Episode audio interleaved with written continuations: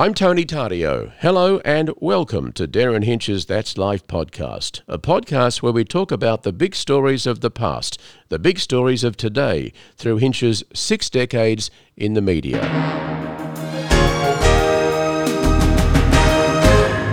Derryn Hinch, welcome to another episode of uh, That's Life. I think we're going to call this season three, by the way. So we've done right. two seasons now, so we'll make this season three. This is episode actually, two. Yeah, we've done we have done more than sixty-five broadcasts.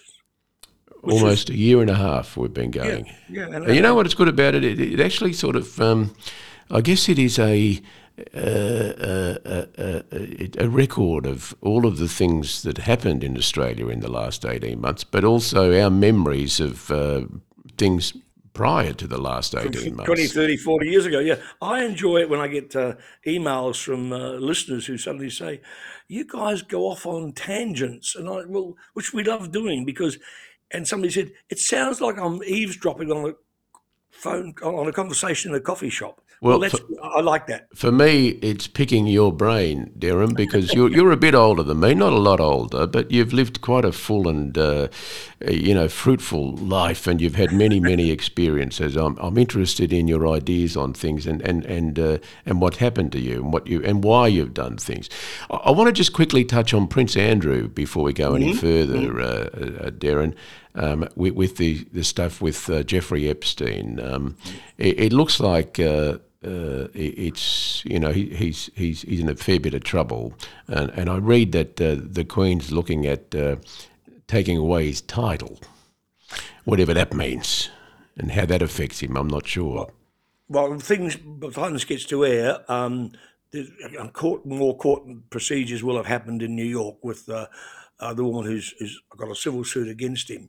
Uh, I actually thought in recent days, the way things have happened with the um, with the Maxwell case and uh, her being convicted. And then things have transpired. Two jurors have come forward now and said that they were sexually abused uh, when they were young, which I'm not sure was actually revealed in their jurors' tick box. Right? Yeah, they were asked about it. Mm beforehand? Because obviously, yeah. if they had been, it would may, somehow affect their uh, view of things. Well, one of them has come forward and said that uh, he did um, convince some of the other jurors that uh, that people do have faulty memories sometimes, even though stuff has really happened. Now, I thought that could give um, Andrew a bit of an, an out. Uh, I mean, don't get me wrong. I think he's guilty. I think he's bull dust about that photo with the young woman uh, was was photoshopped, which to me pathetic because you got um, Maxwell standing behind him. He's got his arm around her waist. It doesn't seem to me like it was photoshopped. But the thing that got me most of all, that may give him a bit of a, an out, a bit of encouragement, is that um, it turned out in recent weeks that his main accuser was Giuffre was was paid uh, half a million American dollars by Epstein to shut up. Um, and that's nearly three quarters of a million Australian dollars. Now, she w- she signed a deal with Epstein uh, 10 years ago uh, in which he admitted there had been uh, sexual misconduct and there had been sexual trading, etc. I'm not, I'm haven't got the words exactly right. But in that in that agreement, when she took the money, she also agreed not to pursue any future um, court action against um, Epstein or against anybody else, any of his friends, any of the other people who flew on the Lolita Express. And I thought that would give Andrew an out. But the judge has read that letter, uh, and as we speak, I haven't seen the judgment yet. Um, but the judgment judge has said virtually in the early days that, well, two people agreed to that, and one of them is dead, uh, it's not for the court to decide whether that should be real or not real. So we shall we shall see. Well, the letter doesn't, or the agreement doesn't mention Prince Andrew by name at all either. No. So, and and uh, you know, I, I, just wonder whether you can throw away any right you might have in that way. Uh, anyway, I guess they're, they're, things that will be decided by the but judge. There's also a couple. You treat them. Apparently, the Queen's deciding that she won't fund his legal stuff anymore, and he had, he had to sell some expensive place he owned with Fergie and some chalet in Switzerland. Um, he's on the outer, uh, obviously, with the other royals. I mean, can you imagine if you were Kate Middleton and you've got young kids growing up, and you look at your relative who allegedly has been bonking a 17 year old girl thanks to Jeffrey Ed, um, what's his name, Epstein, who provided her. What's what's disturbing about it is the way it just it's the the systematic nature of it. You know, it was sort of something that was ongoing. Uh, quite a number of people were involved. Quite a number of high-profile people. There's a guy who was head of the Reserve Bank in the US, or anyways, a very he's a professor of economics that's also been mentioned in all this. Bill Clinton's name keeps coming up as being. Think this through, Tony why would Donald Trump or Bill Clinton go on the Lolita Express to an island in the Caribbean six, seven, or eight times if something wasn't going on? You don't go there for meals. It's disturbing. Um, uh, we haven't been doing a lot of it on our news. Well, day by day, you know, stories mm. on it. We did the, the actual verdict and things like that. And and uh, I notice on Twitter people saying, you know, you're not reporting it because it's uh, you're hiding it. It's, uh, mm. it's, it's some sort of Murdoch conspiracy, and uh, you know we're, we're protecting important people, and it, it's nothing like that at all. Um, uh, but I, I, can I can understand this Murdoch conspiracy extends apparently to you, to me, to Channel Nine, which is not owned by Murdoch. To well, I've never worked for Murdoch. I, have got, I've never met him. I've never met any of the family. I don't, I don't know, and you know, there's no connection whatsoever. He wouldn't even know I exist. My connection with Rupert Murdoch is I once went to a wedding of one of his members of his, fa- his, his family on the other side. It was the John Torv and the other side, the radio side. And I met Murdoch once in my life at, at a wedding, and that's it. That's it. And I mean, Fairfax is owned by Channel 9 now. It's not owned, The Age, the Sydney Morning Herald are not owned by Murdoch. It's not this Murdochia thing. If I'd still been in the Senate, I would not have had a bar of this new Murdoch um, Senate investigation. I think it's rubbish. The other thing I cop all the time is, you know, I'm being told what to do by Peter Costello. I've never met Peter Costello. Also, he, I actually he, waited in line behind him while he was trying to get into the building at Fairfax uh, here at Media House, and he was a bit frustrated because there was so much red tape that he had to go through. Uh, I, have probably met, haven't met Peter Costello in the past 10 years. I, I, did know him way back when he was in Parliament. Um, but look, this, this consp- these conspiracy theories is like, how could you control all the media? Now, this is with the anti vaxxers as well. How can you control all the media? I mean, Channel 7 doesn't talk to Channel 9 before they put the news bulletin out at night. But, but, the age doesn't. The age does talk to the Sydney Morning Herald because they're owned by the same people. They don't. The age editor doesn't call the editor of the Herald Sun and say, "What's your page one headline today?"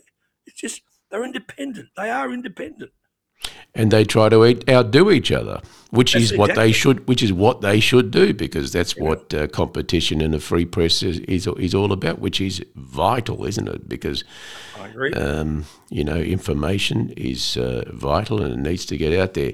Derryn, uh, we touched it on in the last podcast uh, the fire outside the old Parliament House building, which destroyed these century-old doors that uh, people like Jim Scullin and um, uh, Gough Whitlam, Malcolm Fraser, uh, the, the, wartime prime ministers, Robert Menzies, walked through, destroyed stupidly through some sort of smoking ceremony. No, no, that was that was a blind. It wasn't the smoking ceremony. I mean, well, they, they suggested it was. They, yes, they did it. Yes, they did originally. Said it was a smoking ceremony. Wrong. No, not true. If you actually watch the footage, you saw some man who's since been charged. I'll be a bit careful here actually lighting the doors, setting lights on them. Had nothing to do with a smoking ceremony. Know, I'm, I'm often skeptical about them at times, but they um, this they, they had a smoking ceremony, but it had nothing to do with whoever set fire, allegedly set fire to the doors. It was a despicable thing, and the fact that a a Victorian Green senator,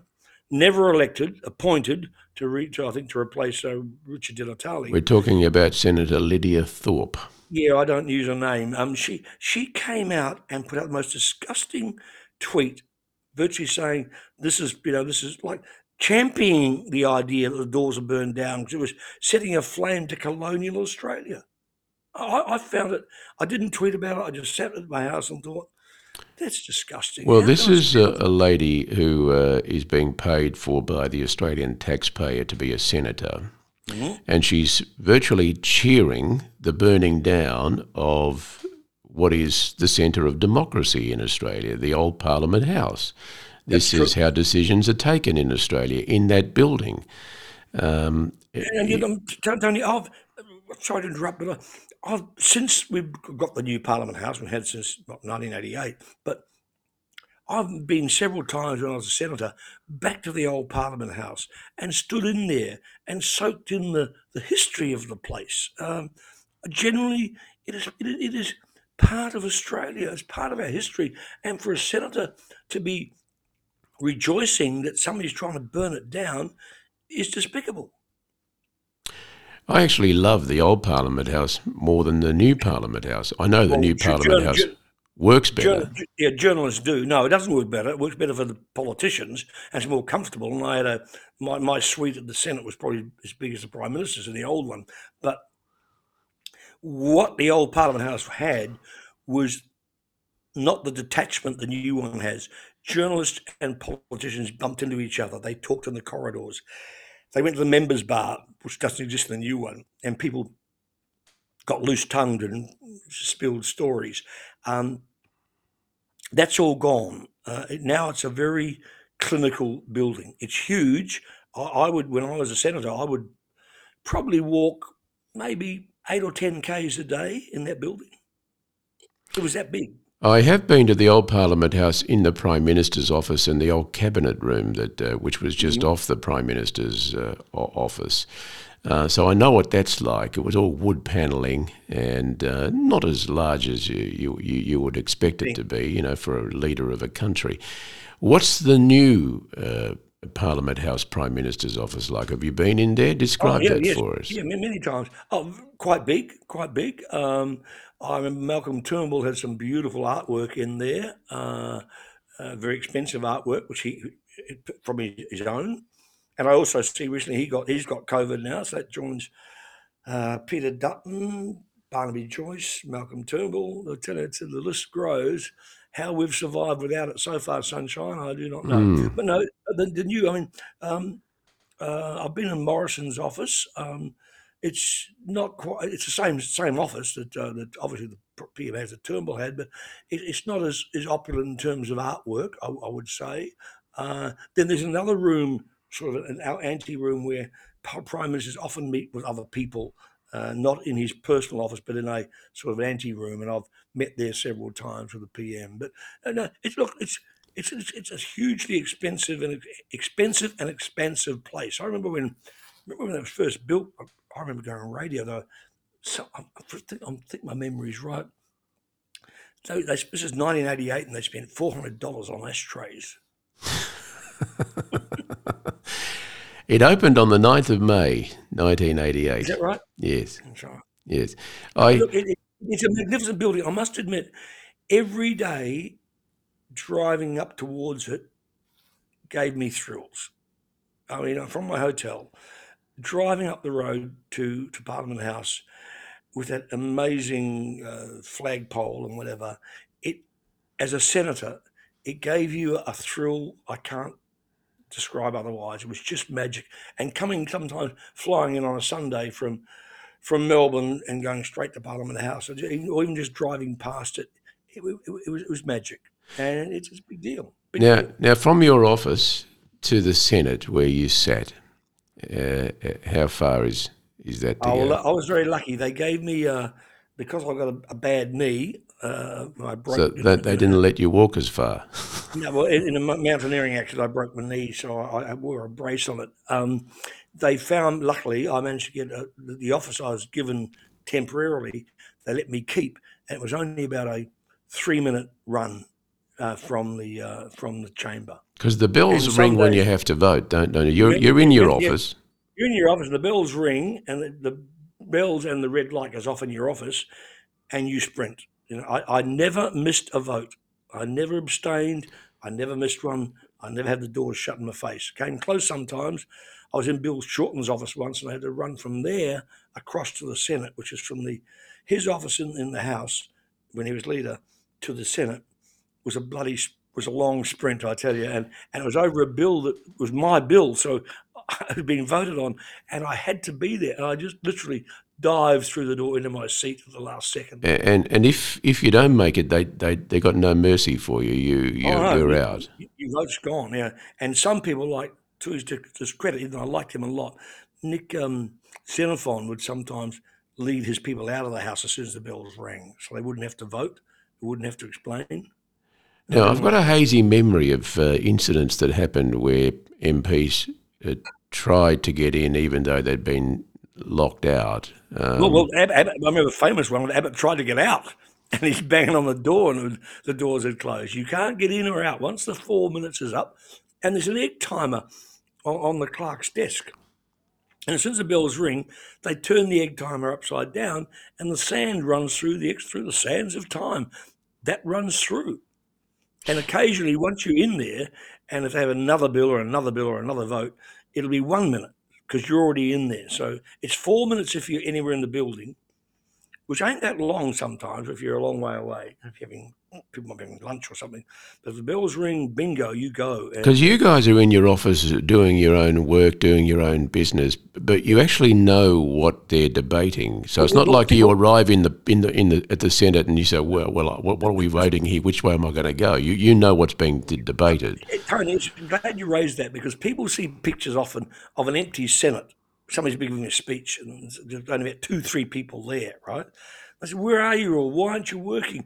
Well, you've got the Senate stream feeding into your office, right? And you're there doing other work. You're working on stuff and you, know exactly where it's coming up to. You know when the bills are coming up. You know who's going to speak next. You get a list of who the speakers are. And I mean, in the early days, my early months in the Senate, because I was fascinated, I spent more time in the Senate than anybody. I sat there for hours and hours and hours. My staff used to laugh. I said, "Well, I'm just trying to learn. You know, I'm trying to get the feel of the place." And but but even though we're not in the Senate, we are listening to the Senate all the time. You, you, you- you're across it all, and you know when a vote's coming up. You've already decided who you're going to vote for and how you're going to vote. So it's, it's, it's, it is under control. Tell me about lunchtime or, or dinner time. Is there a a restaurant that you guys go to where you're all, you know, you're sitting next to the prime minister or, or you're sitting next to You know, Josh well, Frydenberg you, and well, well, you never you never leave the building when you're sitting. Um, there is a members' dining room, uh, which I'd occasionally go to, not very often. Uh, I, I'd eat a sandwich. I'd have somebody pick up a sandwich and have a sandwich at my desk for lunchtime. I Wouldn't you want to go to the members' dining room, just sit there and have, you know, like uh, I don't know, a beautiful no, meal not that they organise? And no, not at, it's quite cheap. No, not at lunchtime. I, ne- I never did, never did. Occasionally, I'd go to the members' dining room at night time, but between sittings, between six and seven thirty, I'd duck up there for an hour with some of my staff and talk about what we're doing that night.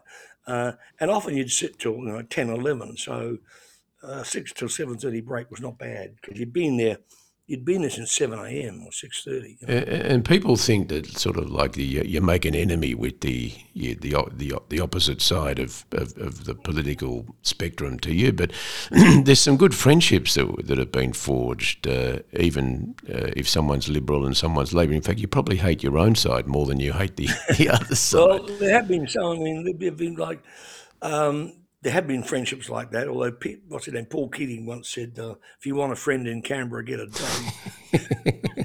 Uh, I, I didn't make I didn't make any friends. Uh, I, I made some enjoyable um, acquaintances. I enjoyed the company of of Penny Wong, um, Scott Ryan, who was who was the president when I was there for a while.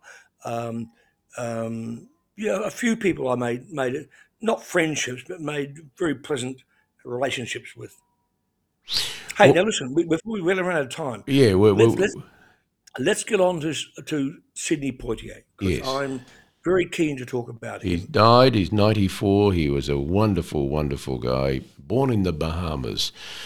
Uh, I read a Moved, bit moved to about him. Florida as a, a he became to America when he was a child, from memory. Yeah, he, Uh, he had a very uh, beautiful, dignified presence about him, didn't he? Like the quiet. man, sorry, the man was class. Sidney Poitier was class. Uh, I know they keep saying he was a trailblazer because he's the first black man to win an Oscar, which is true, but there was much more than that. And the man, in all his life, I, I, I did some reading back on him uh, after I heard he died, and he made a he went had a press conference now in 1967. Okay, now that's a long time ago when black people were not going to school in the same schools as white people in, in parts of the South in America in '67, despite the uh, the moves by Bobby Kennedy and Lyndon Johnson. But anyway, he made, had this press conference, which I went back and dug out and watched again. And he said he complained to a, he asked a question by an, an earnest journalist, right? And he said, I'm, I'm paraphrasing, why do you ask me such one dimensional questions? Why do you have to ask me about the, his word, the Negro ness of my life? He said, I'm an artist. I'm a man. I'm an American. I'm a contemporary. Pay me the respect I am due. Now, this is a black man in 1967. I find it one of the most powerful comments I've seen in a long time. Mm. Well, I people would remember him from uh, Guess Who's Coming to, to, Dinner. I think he plays yeah. a doctor, and uh, he, he's going to meet his fiance's family, and of course, uh, they don't know he's black until he arrives. Turns up, yeah. And then he played uh, the teacher in two. Spencer Tracy and Katharine Hepburn. Correct, correct. Yeah, yeah. Uh, to Sir with Love is a movie I always loved. Watched mm-hmm. it many, many times. First time I watched it, it left an impression on me. He's a teacher in uh, some sort of uh, working class area of in London, Britain, I think, yeah. in Britain, and he's teaching the girls how to be women, and uh, that that was really great. Uh, one, of my, one of my, my favourite movie, um, which many of you wouldn't have seen, was a movie called The Defiant Ones, made with Tony Curtis. No, and not seen it. And and and Sidney Poitier and Tony Curtis escaped from jail, manacled together. And this is God, this early sixties. So here's a a black man and a white man trying to save each other and escape from jail. It was a fan. Um, he got nominated for an Academy Award. He didn't get the Academy Award for that one, but he got nominated for it. It was it was a fantastic film. Here called The Defiant Ones. Wasn't he uh, the representative for the Bahamas on the uh, United Nations, or he was a, uh, the delegate to the United yes, Nations? Yes, he was, and the uh, the the current lead, head of the Bahamas gave a beautiful eulogy to him uh, after the word came out that he died. He um. It was extraordinary I, because I've been writing about food. This is a diversion, but it involves Sidney Poitier. Um, I've been writing about food lately in my new diet book. Um, Piers Morgan, the, the journalist, right, once asked uh, Sidney Poitier's wife, Joanna, he met her at a function, and he said to her, What are the best and worst things about being married to an icon? And she said, Well, I can tell you the worst thing. When we first started dating, I cooked him a really good meal. And ever since then, every night for 48 years, he's expected me to cook him a really great meal. and and and when, when Poitier was told that, he said, "Yeah, it sounds like a good arrangement to me." you you never met him, Derryn, in no, your travels? No, I didn't. No, I didn't. Uh, know anyone who knew him at all personally? Very, no, he was a very, he was a very, a, a truly handsome man. Oh, Jacki Weaver just adored him. Thought he was one of the great actors. One of the greatest actors in the world. She thought he was a fantastic actor. Um, he was. He always looked so peaceful. You know, he always had such class and such style, um, and very handsome man. Um, it, reminded me in a funny way, in a totally different way, I should say, that the most handsome, one of the most handsome men I've ever met in my life was Muhammad Ali and they both had that certain je ne sais quoi. You know, they both had that certain personal style and confidence, which I found fantastic. I have a link to Muhammad Ali, Derryn, which I don't think I've ever told you, but I'd like to just quickly tell you now. My next door neighbour, where I used to live, uh, was from Ghana. Uh, mm-hmm. Her dad was one of the richest people in Ghana. She just lived in suburban Melbourne. And our dog used to go under the fence into her house. And uh, that's how I got to know her. And then her husband, who was pretty well known uh, in government, uh, public service, uh, had a stroke and very badly uh, affected by the stroke. So he, he was in a wheelchair, and every week I would take him for a walk for about an hour before I went to work. Right. Uh, and anyway, I got talking to my next door neighbour, and she told me this wonderful story. Muhammad Ali went to Ghana after he beat Sonny Liston in 1965 to become the world boxing champion. When he stood there looking down saying, Get up, get Correct. up, get up.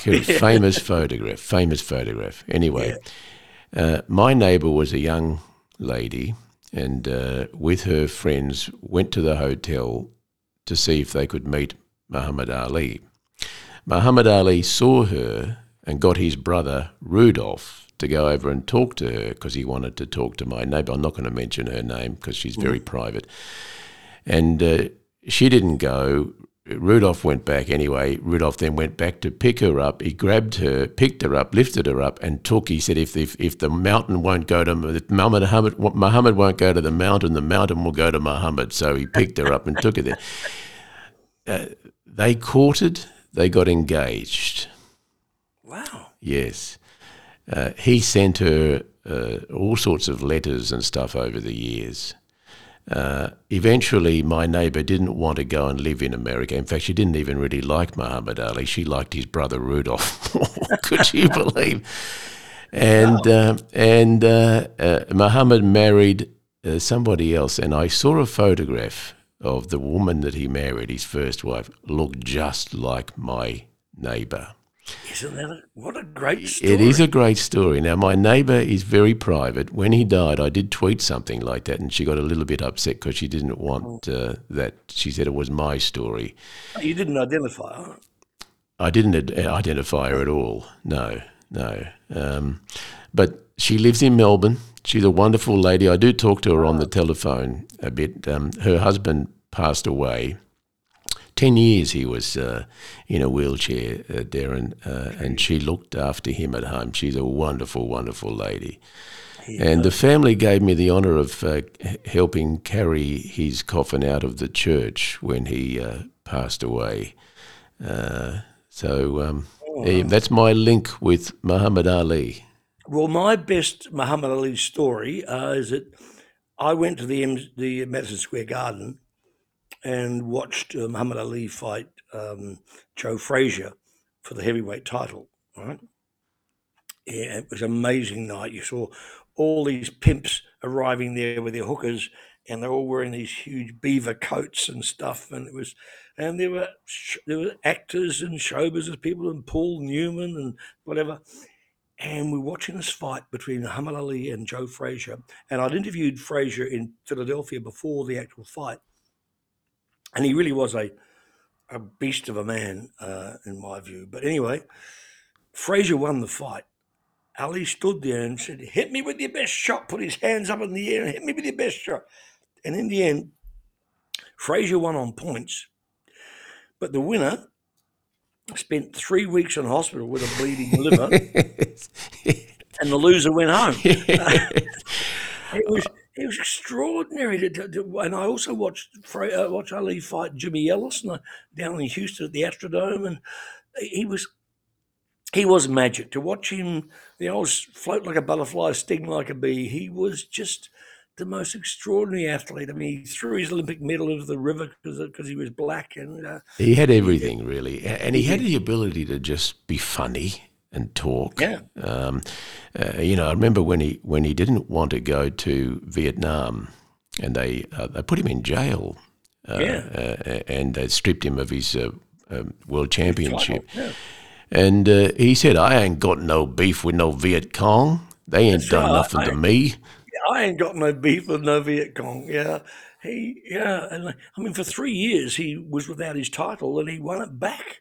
You know, um, he he was he was probably one of the most extraordinary athletes I'd say we have ever seen in our lifetimes. And uh, his funeral, uh, what I love about, we talked about Bert Newton's funeral a couple of uh, months ago. His funerals have now become real celebrations of someone's life. And, and they're just wonderful to see. I mean, the Muhammad Ali funeral, if anyone's got any um, uh, time to go on YouTube and see the speech by uh, Billy Crystal, who was good friends with him, magnificent. Just yeah. hey, you're quite right talking of funerals, because I know we, we always run out of time. Uh, Betty White, one of the most amazing actresses we've ever seen pass through our lifetimes. Um, and I only raise it now because I loved her in Golden Girls and uh, and, and Mary Tyler Moore show on that old and those things. But Betty White, she died only a few days before her hundredth birthday, and two things. People ran the uh, the old Dewey beats Truman headline from the St. Louis Post Dispatch because, and it didn't happen because the New York, the, the People magazine put out the day before she died. The New York Mag- uh, uh, People magazine put out a front page cover of Betty White makes a hundred, and, and she didn't.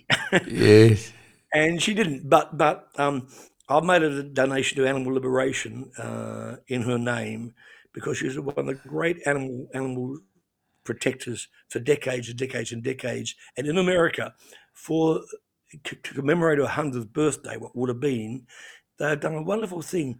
They're asking every Betty White supporter to give five dollars to an animal welfare group yep. anywhere in the world. Five bucks. And I think it'll, I think it'll work and it'll raise millions of dollars. I, I, I intend to give more, but uh, I think just so simplistic. And she was the most wonderful entertainer. What a wonderful privilege to live such a long life too. Uh, I had an yeah. auntie, and my Zia Angelina. She lived to 101. Derryn, wow. my dad's sister, she died on her birthday, 101. It was quite amazing. And she was fit, healthy, and optimistic right up until six weeks before she got ill. She used to go to Queensland and have holidays with, she had four daughters. And they had, uh, that family just had uh, daughters. They, they were the most placid, gentle family, I think because of all the females that were in that family. And there's a wonderful photograph of my Zia Angelina with all of her children and grandchildren and great grandchildren filling the driveway of this house in Thornbury. There would have been a hundred of them there. Wow. Have you known anyone to get to a hundred, Derryn? Um, in your family? No, my, my, my dad got to 94, my grandma got to 96, my auntie got to 95. My dad would say, I'm 92, not out, not a bad innings, boy. um, but speaking of that age and whatever, I had some sad news. And I don't end on a downer, but it's, it's true. A dear friend of mine, and a uh, and he's my radio producer on 2GB. His name's Richard Sleeman. Yes, I remember Richard. You remember. Richard? Yeah, yes. yeah, yeah, yeah. yeah. Um, Fly, his nickname was. Um, he got motor neuron disease, right? You know, I, watched Neale Daniher and I admire the, the, stamina and the guts of that man, how he keeps going. Because I'm told, I've done a bit of research, that motor neuron, your brain doesn't go. You know, you still mm. got your brain, but your, your, your, mobility goes, your speech goes. And uh, Richard, my dear mate, we covered Port Arthur together, as a matter of fact. Um, unfortunately, we won a big award. But um, he tried to put out a Christmas message to his friends, and he did it verbally, and I couldn't even understand him trying to say his own name. Mm. And I know in his, and I know in his in his head, his brain's still there, wonderful. He said he goes out in the street, and people think he's crazy. Um, it's not until he gets to hospital and hands his card over saying, i have got M, you know, motor neuron, that the staff realise that he's, he's he, that the head's, the brain's still ticking, you know, uh, is terrible. It's so sad, so sad. Yeah, it reminds me of um, when I took my neighbour for a walk in a wheelchair, and uh, he was in the wheelchair, and people would come up to me because I sort of knew a few neighbours, Mm. and they would talk to me, but not talk to the person I was pushing in the Yep. wheelchair. And I sort of didn't think about it until it was said to me that um, he, was, you know, not not he'd find that a bit difficult because He's still there. He's still a person. He's still there. yeah, and here's this man that was quite senior in uh, you know his his profession, um, uh, having to, to cope with that. Derryn, Tell, tell me before, just before you go, two, two seconds. In a very small way, years and years ago, I had vocal polyps and wasn't allowed to speak for two weeks. Okay, and so people would talk in my in, in, in my stead. People would come up to me and not look at me, but look at the person with me and talk to them as if I didn't exist, as if I was like you're telling me now about that man in the wheelchair. It's like I didn't exist. I was, and I'm just saying, hey, I'm, I'm still here. I can hear you. but they treated me like I was a cretin, and uh, nobody spoke to me. And it was I, only for a brief, very brief time. I had a taste of what, What some like. handicaps people go through. yep. Mr. Hinch, enough. it's uh, been a pleasure again to begin season three, and uh, let's uh, hope that 2022 is, um, well, let's hope we make it to the end of 2022. Let, let us hope so. All right, mate. Bye bye. Ciao.